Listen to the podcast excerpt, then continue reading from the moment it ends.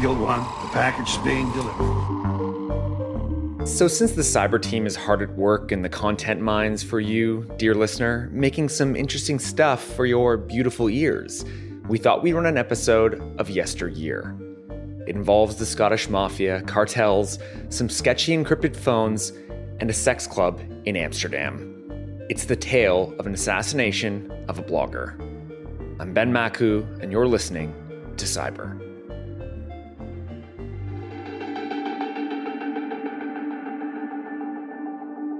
So, Joseph, a blogger who blogs about crime, ends up dead in front of an Amsterdam sex club.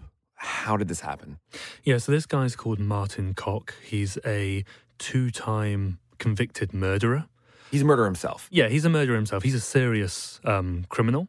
He served time uh, in the Netherlands, and then when he was released, he la- he started his own website called Butterfly Crime, where you know, it could be described as journalism, it could be blogging, it could be doxing, but he basically wrote about the Moroccan mafia, various other criminal groups, because, of course, with his background, he has pretty unique access to this world. And he wouldn't just say, oh, this event happened. He would publish very um, sensitive and sometimes private information about criminals, and that would annoy these people. But anyway, Kok one day was in Amsterdam having lunch at the hotel with other journalists. He then leaves the hotel, and as he's walking away, CCTV footage shows someone point a gun point blank at the back of his head, uh, about to shoot him. Something happens. I mean, either the assassin loses his nerve, or the trigger doesn't, it malfunctions or something, and the person runs off. Anyway, hours later, uh, Kok has a meeting with someone called Christopher Hughes, who is an employee of MPC, an encrypted phone company. And they decide, after agreeing on some work, you know, Kok's going to run some adverts on his website. They go to this sex club you mentioned. They spend some time there. Um, Kok sends a photo of himself to another journalist lying just in his uh, Speedos in bed below a erotic photo. And then as they're leaving, uh, a hooded figure jumps out of the bushes and shoots Kok, killing him. And Hughes, the MPC guy, just walks away. Just walks away, no. Nonchalantly. Right, yeah. You look at the CCTV footage, and it's not clear how much Hughes saw of the shooting, but it's not like he runs to Kok's defense. He apparently leaves the scene. Well, I mean, that's that's suspicious because obviously, if you didn't know and there was a shootout and your friend just got killed in front of you, you'd probably run, you'd probably freak out, maybe call 911. This guy just walks off. Right. And very suspicious behavior. And the authorities detain Hughes briefly after that and then let him go. And kind of everyone forgets about this assassination, really, and the encrypted uh, phone company, at least at the time. And this encrypted phone company, what is it? Right. So, MPC, what they do is they will take Android phones, you know, a Nexus or a Nexus 5X, they will put their own operating system on it, and that will have encrypted email, encrypted instant messaging. Uh, they may have the GPS removed and that sort of thing. It, they are part of this industry that makes so called secure or encrypted phones, similar to Phantom Secure, which has been in the news linked to the um, Royal Canadian Mounted Police case. This case all traces back to an investigation into an encrypted service called Phantom Secure. So this was a Canadian company, company, a BC-based company that was under investigation for having giving phone services to international crime groups. So basically, when we're talking about encryption services, we're talking about, you know, I could send you a message, you could see it, but a police officer could not see what was in those messages. There's this sort of cottage industry of all of these different companies, and MPC fits into that space, but they're kind of um kind of unusual as well. Why are they unusual? Well, with Phantom Secure, it was run by one guy who wanted to protect privacy, and then, according to several people I've spoken to, he then fell into the criminal market. What we found was that MPC is actually created and run by organized crime figures. So the Hughes, uh, Christopher Hughes, who was meeting Kok at the sex club, it emerged that he is part of the so-called Escalade group, which Scottish police have been trying to pin down. There's a European arrest warrant out for Hughes and several other people, including the so-called brothers, James and Barry Gillespie. And these are top-tier, serious, organized criminals smuggling cocaine and heroin into uh, the UK and Europe, primarily from South America.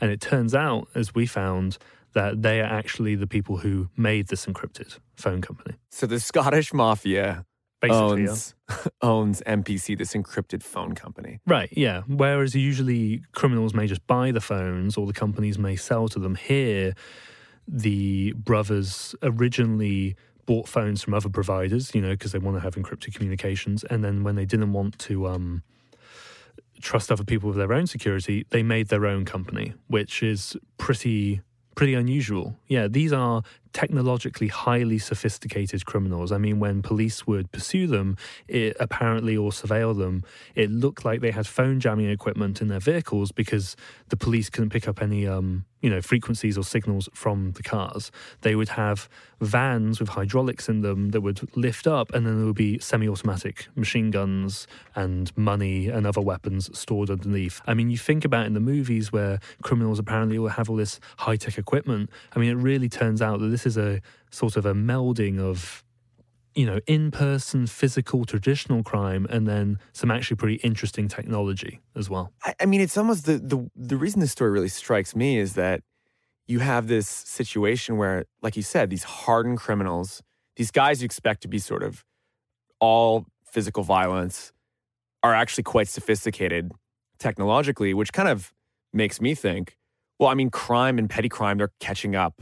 It's no longer, you know, a specialty to be good at encrypted phones and have technology that can sell jam and make sure that cops can surveil you. This is becoming part of the game. yeah i mean this group had their own tech specialist who presumably would source some of this material like the phone jamming equipment but then the creation of the phone company itself is um, highly highly unusual. I mean, and we found, I think it was according to free sources, we identified one of the developers who actually made the operating system. They outsourced it to someone in Lithuania. He made a team. They then made the software, uh, and then they stole code from another company, and then they tried to use that. Um, so even if the brothers themselves may not be, you know, tech bros, they can certainly outsource it to others who are definitely capable, and then they can make use of this technology as well. Or they, I mean, they also just understand surveillance because this is a reality of being a criminal in 2019. Right, exactly. I mean, these guys know what they're doing with the phone jamming or anything else. Uh, and to be clear, like a lot of them have been caught and they have been uh, convicted and sentenced, but the brothers have not. They are still on the run. Um, one Scottish publication said they may be in South America. Um, just weirdly, a few hours after our investigation came out, the Dutch police announced that they are still searching for Christopher Hughes uh, with the link to the Kok uh, assassination. And apparently, some of that group may be in Amsterdam as well. So even if they're on the run, they may not actually be um, that far away. And that, that sort sort of shows the audacity of these organized crime groups, right? I mean, I was listening to some audio earlier of a Scottish prosecutor, and she mentioned how audacious and, you know, hiding in plain sight some of these groups can be. Organised crime has a, a massive effect in communities. Organised criminals uh, live in plain sight uh, more often than not amongst hard-working, um, law-abiding people. Um, but they, they prey on people with vulnerabilities in our communities, such as poverty and addiction, uh, and they have got utter disregard for the, the misery and devastation that they reap.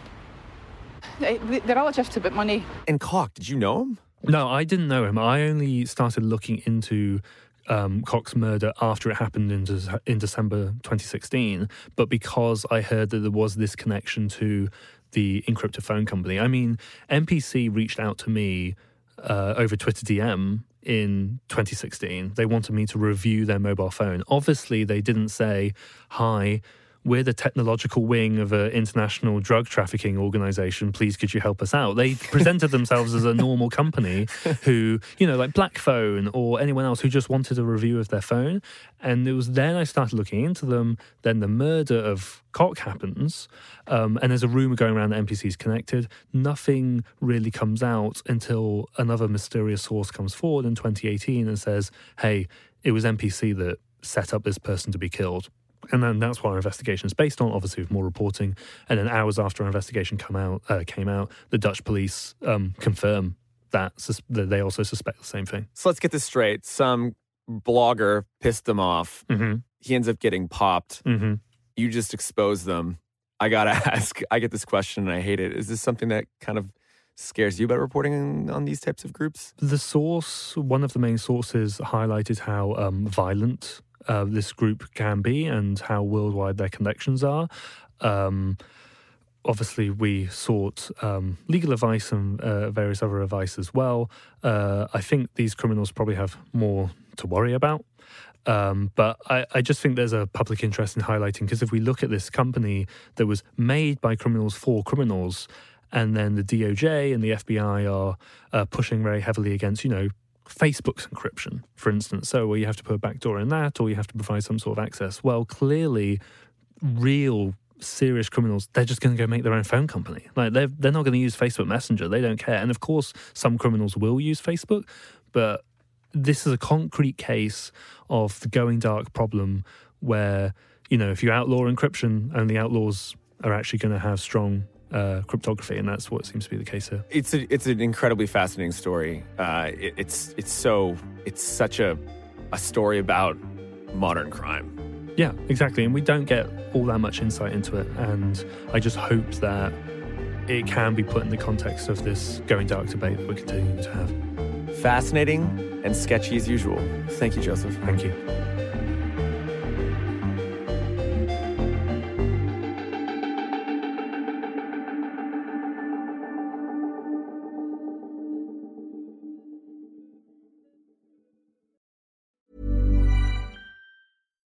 Is a furniture company known for timeless design and thoughtful construction and free shipping, and that extends to their outdoor collection. Their outdoor furniture is built to withstand the elements, featuring rust-proof stainless steel hardware, weather-ready teak, and quick-dry foam cushions. For Memorial Day, get 15% off your Burrow purchase at burrow.com slash ACAST and up to 25% off outdoor. That's up to 25% off outdoor furniture at burrow.com slash ACAST.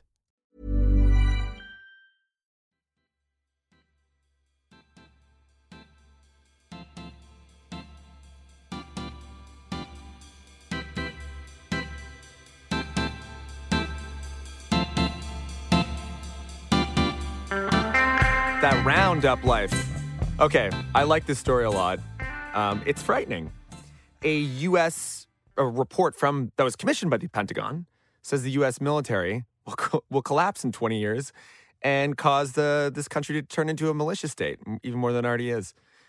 What what what is this story's Yeah, terrifying? So it's like every now and then the U.S. military says something like climate change is super bad and we should like we're preparing for it and we should do something about it.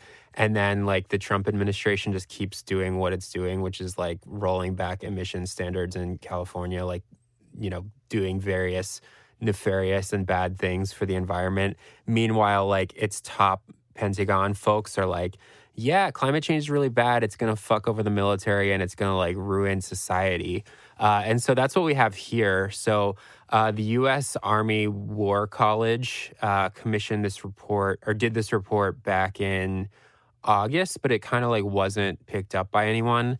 So we have this uh, writer named Nafeez Ahmed who has covered sort of climate change, uh, green energy, as well as like collapse of society uh, since for like 10 years. Like he's a really, really good reporter. the fun beat. It's really, yeah. He writes such like fun articles as like experts say society will begin collapsing in 2050 and things of this nature. Anyways, he found this report, and uh, the long and short of it is that like Trump's new, uh, I forget what it's called, chief chief of staff, chairman of chief of staff. He's the highest Pentagon man Other than the other than the commander in chief himself. Uh, he commissioned this this report, and uh, it came out in August, and it was like within the next twenty years, uh, there is a good chance that not only will the U.S. Army not be able to function because of climate change, but also like society and the United States won't be able to either. And the reasons for this are like some of the same reasons that we hear when we talk about the collapse of society. It's like the, destabil- the destabilizing effects of mass migration because of drought and natural disasters and people having to like move away from the coasts. So that's like a very destabilizing thing that could, uh, if America continues to want to sort of uh, put its military all over the place, like stretch us very thin. Uh, they also suggest that they're literally they don't have enough water. Like they're they're not going to be able to send troops into arid places uh, and keep them Hydrated? hydrated. Yeah, because just it's so expensive and difficult to transport water on like that on the scale that will be necessary that they predict will be necessary. Uh, and then they talk about things like, you know, the US infrastructure is just like a complete disaster. So you start thinking about the fact that we don't have a lot of levees and we don't have like a lot of our bridges could like go bad and and our power grid as we're seeing in California right now with the wildfires like like that can cause mass chaos and so you kind of get these like cascading effects and they believe that you know they don't put like a percent chance on it but they say that there's a decent chance that these cascading effects will sort of like avalanche on top of each other and uh, the like U.S. military won't be able to operate sometime within the next 20 years. And some people see that and they're like, good, like, yeah, screw the military, but also yeah, but then it's like a lot of guns this- lying around. Yeah, more there that, and it's like this doesn't happen in a vacuum. It's like if the military isn't working, that means like that so much has gone wrong, both in the United States and around the world, that we're like looking at a very bad situation. Yeah, it's like let's just have warlords. Can't wait. Um, this story is also a bummer. Uh, a great story, major bummer from Lauren. Uh, an engineer says a software firm cut her maternity leave after her baby died. This is horrific. It's really, really, really, really bad. Yeah, this story it's it's really one of the most horrifying stories I think we've run, which is saying a lot.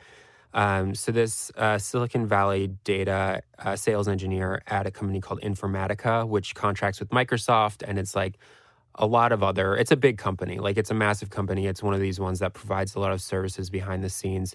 Uh, you know, was pregnant, uh, told her bosses.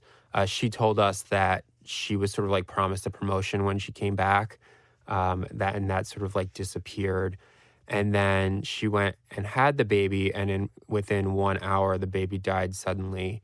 And she was supposed to have eight weeks of maternity leave, which is not very long. Like that's sort of one of the problems here is that the maternity leave wasn't very long in the first place. But then the company was like, oh, well, you don't have a baby anymore. Like, our maternity leave policies cover only natural births uh, and like childcare heal- healing and stuff like that. And they asked her to come back to work sort of like within six weeks.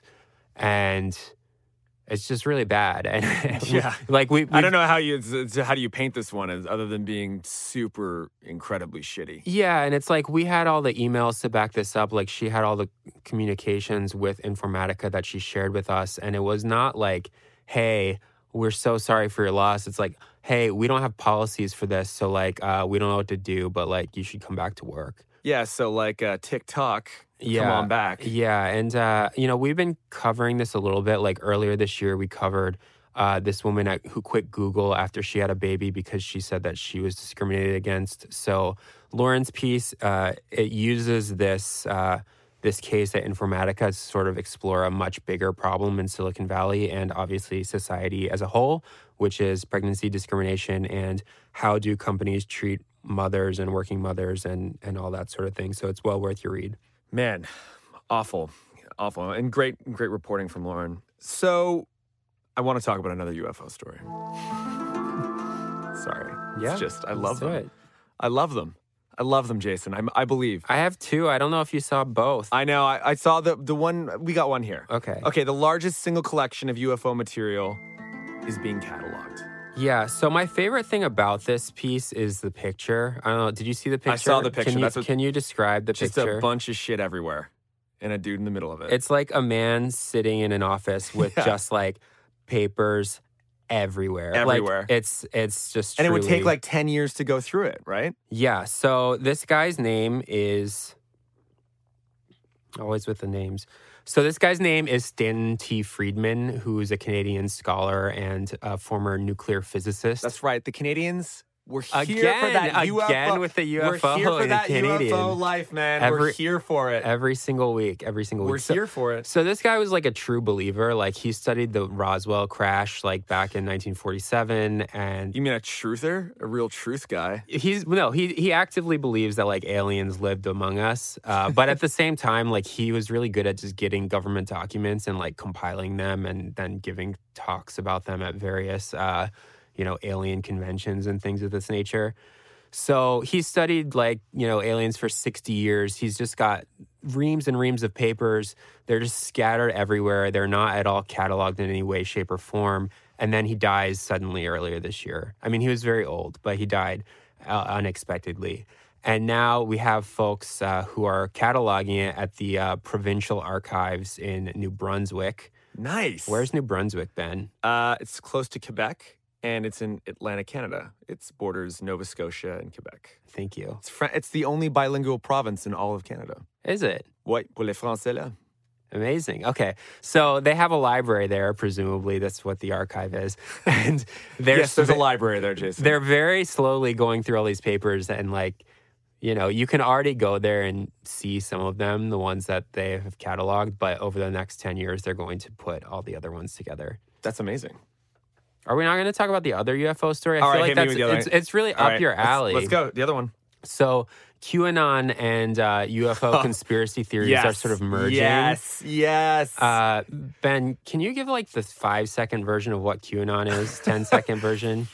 Oh, it's basically they think that Trump is being overtaken by the deep state, and there's a lot of insane conspiracy theories that have to do with D- John F. Kennedy Jr. coming back to life and being this new president. It's, like completely unintelligible, it's, but, the- it's, but it's, it's wild. it's basically like that. and people really, th- I think the real thing is it's like it's a very extreme conspiracy theory about the deep state and, Tr- and Trump and Trump being a victim of it. And people are actually like a lot of people are falling for it. Right, but there's so supposedly, according to the conspiracy theory, there's like one or more people sort of at the highest levels of government who are using this account on 8chan, which is now defunct, and they are telling the real truth about what's happening. So, like, this person's name is Q on Yes. 8chan, and they're like, here's what's actually going on. Yes. Yeah. But but it's the, the So that's the a conspiracy, Yeah, yeah. yeah. And so this has gotten like obviously like huge uh, within various right wing slash like it's not even just the It's right. ju- is the it's crazy just- part. It's, like just- everyone. Yeah. Uh, it's gotten a lot of uh, followers and believers. And I think the UFO, like, truther believer movement has seen this and gotten a little jealous. So they're like, yo, like, maybe we should sort of get in on this and we can spread the gospel of UFO and alien trutherism to these folks.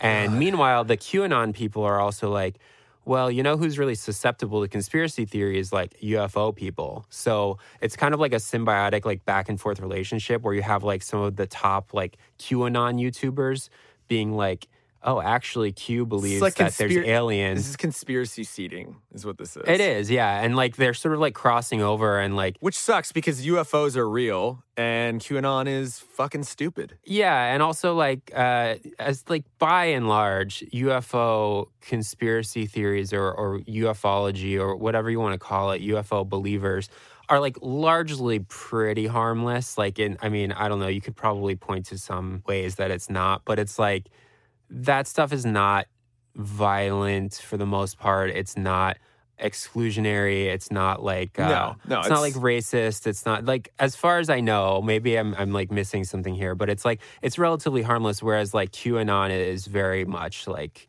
disinformation really bad, like undermines, uh, you know, uh, trust in democracy and all this sort of thing. Yeah, I mean, Mack Mack Lamoureux did a really good piece on how it's like legitimately destroyed families. Yeah, It, it's really sad. It's a completely pathetic conspiracy theory.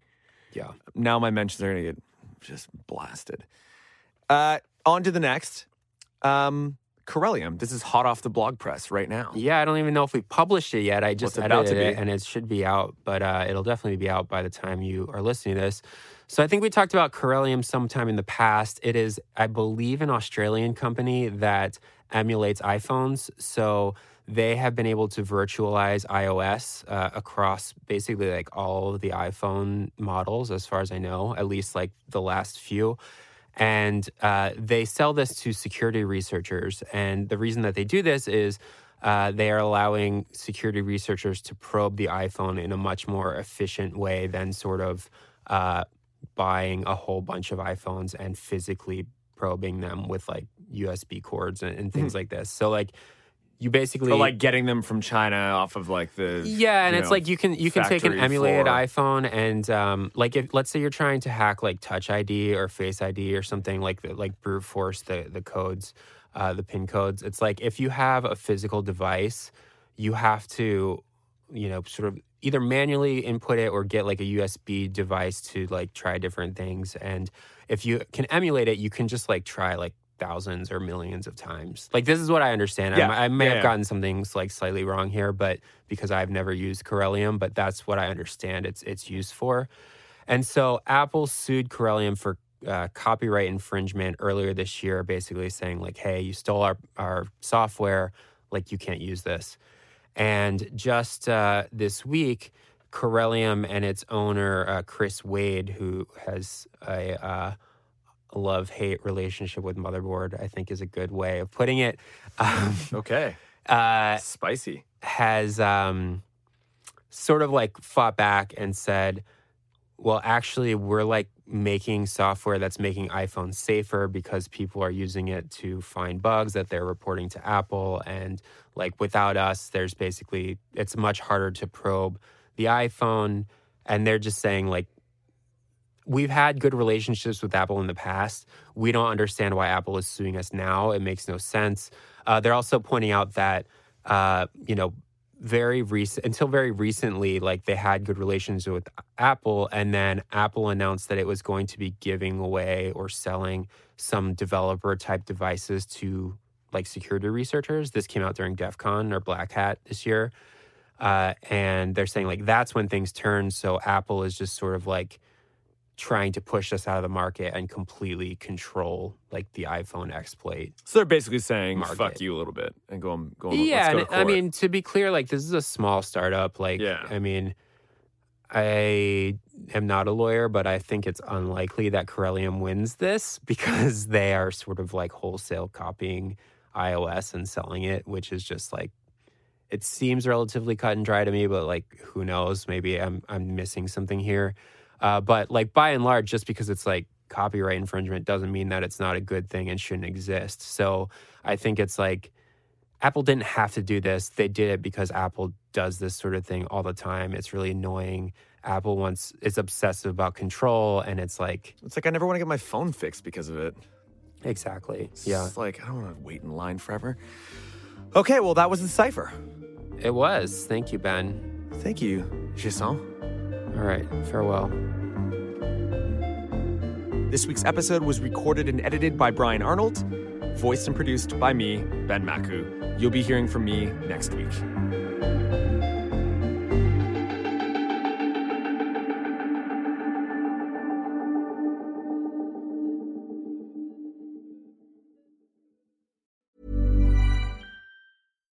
When you make decisions for your company, you look for the no brainers. And if you have a lot of mailing to do, stamps.com is the ultimate no brainer. It streamlines your processes to make your business more efficient, which makes you less busy. Mail checks, invoices, legal documents, and everything you need to keep your business running with stamps.com.